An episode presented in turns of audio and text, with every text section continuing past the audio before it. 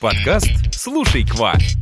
Всем bonjour, bonjour! Это первый выпуск нашего подкаста. И здесь мы не будем пересказывать грамматические правила и учить диалоги, потому что... Потому что здесь мы будем bavarder, болтать о тонкостях французского языка, культуре Франции и о том, как изучать иностранный язык системно и без выгорания. Меня зовут Кристина, я преподаватель французского языка. А меня зовут Лера, и я тоже преподаю французский, а еще мы вместе основали онлайн-школу École Кваква. И первый наш выпуск будет о связи гида Мишлен и звезд Мишлен, которые присуждаются ресторанам. Да, кстати, знаешь, Кристин, я всегда задумывалась, а в чем же связь между компанией Мишлен, которая производит шины, и вот этот гид со звездами. Для того, чтобы ответить на твой вопрос, я, наверное, сначала немного погружусь в историю этой компании. Дело в том, что компания Мишлен была основана очень давно, в 1889 году, и первоначально они производили шины для велосипедов, а уже после они вышли на рынок автошин, но, в принципе, ты можешь представить, что в то время во Франции, да и вообще во всем мире не так много было автомобилей, например, во Франции их было всего две с половиной тысячи. А далее, в 1900 году Андре и Эдуард Мишлен совершают классный маркетинговый ход. Они выпускают первый гид, чтобы увеличить спрос на автомобили, а тем самым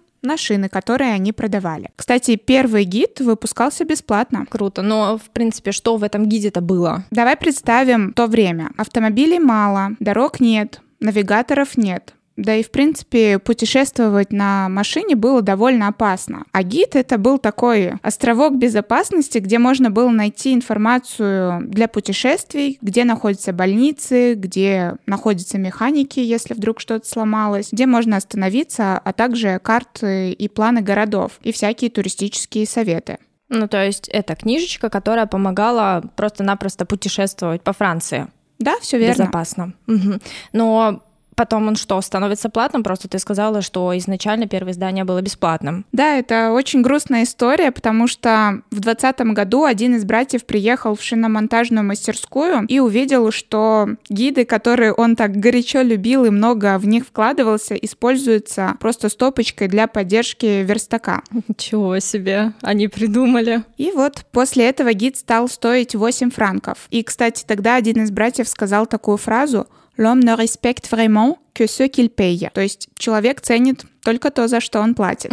Да, да, да, это точно. Накачаешь бесплатных каких-нибудь курсов, потом не смотришь их годами. И, кстати, в этом же году появились э, рестораны в гиде, потому что до этого, как я уже сказала, там были больницы, разные mm-hmm. станции, где можно было отремонтировать автомобиль. Но вот тогда появляются рестораны и даже специальная классификация ресторанов. То есть э, получается, что здесь пошла речь про те самые звезды Мишлен. Э, да, но не совсем, потому что тогда была только одна звезда, и ей э, отмечались только рестораны с высокими ценами. А после та звездная классификация, которая нам сейчас известна, она появилась э, в 30-е годы. Тогда стали помечаться не рестораны, которые предлагают самые высокие цены за свои блюда, а те, которые действительно славились своей кухней.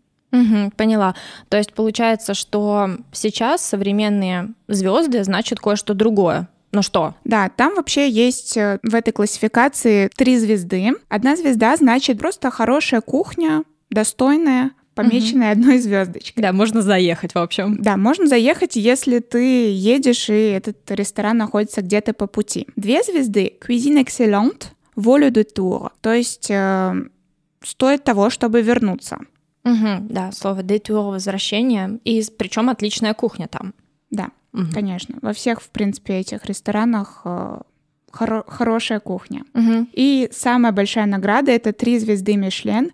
Une des meilleures tables de France vaut le déplacement. То есть угу. этот ресторан стоит того, чтобы только ради него организовать путешествие. То есть, получается, мы представим себе какой-то ресторан, который получил звезду. И эта звезда, что она ну, бессмертна, навсегда у него остается? К сожалению, нет. Да ладно. И э, гид Мишлен, он перевыпускается с определенной периодичностью, и ресторан должен доказать, что он все еще достоин этой звезды одной, двух или трех. И вообще вполне спокойно он может э, лишиться звезды в следующем выпуске. Подожди, постой-ка, а как он может ее лишиться? Ну, недостойная кухня стала, ухудшилась качество. Угу. Ну, то есть это зависит от кухни. Да. Кстати, еще один интересный факт вспомнила. Часто э, звезду получает не сам ресторан, а именно шеф-повар. Вот и если, и если шеф-повар переходит в другой ресторан, то он уносит с собой свою награду. А ты говорила про то, что в всех ресторанах Мишлен отличная кухня, вкусно готовят, но есть ли еще какие-то критерии, по которым оценивается ресторан? Да, эти критерии есть, но они держатся в строжайшем секрете, и есть специальные эксперты, которые посещают э, ресторан инкогнито. Они никому не раскрывают те критерии, по которым они оценивают кухню, но они утверждают, что звезды присуждаются только за еду на тарелке и ни за что больше. То есть ни сервис, ни интерьер ресторана роли не играют.